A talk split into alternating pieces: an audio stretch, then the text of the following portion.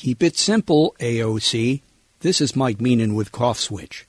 By now you may recognize the acronym for Alexandria Ocasio Cortez, the youngest new member of Congress who's burst upon the scene not only with her shocking upset election victory in New York, but with her current role as the face of the Green New Deal. Of course, it's not just her face. She is sharing the spotlight, at least technically, with a fellow Democrat, veteran Senator Ed Markey of Massachusetts. And hey, don't say Ed who. So, what is the Green New Deal?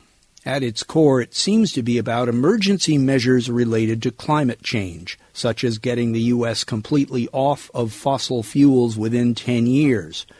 But wait, there's more, including digitizing the country's power grid, creating a high speed rail network, changing the farming practices to minimize uh, cow emissions. Is that still in there? And did I mention eliminating air travel?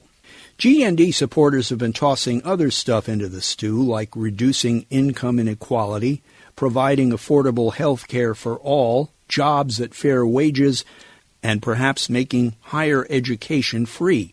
I'm not sure about what's in and what's out at this point.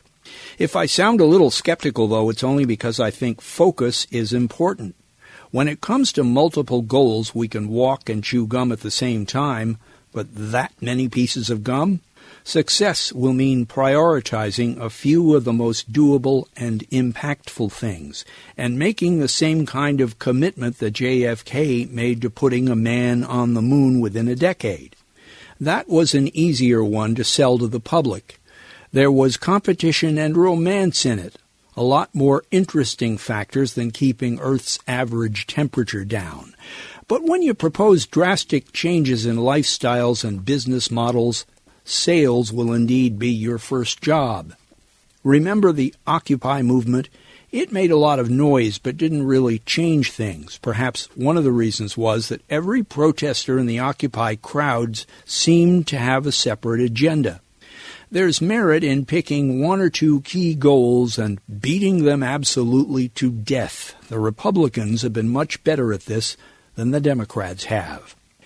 Also, this is America, there is need for a snappy slogan. What does our history tell us?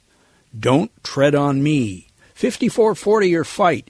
Remember the Maine, A chicken in every pot. Loose lips sink ships. Whip inflation now. Just say no. Mission accomplished. Okay, well, not all of them work, but you get the idea. I'm Mike Meenan.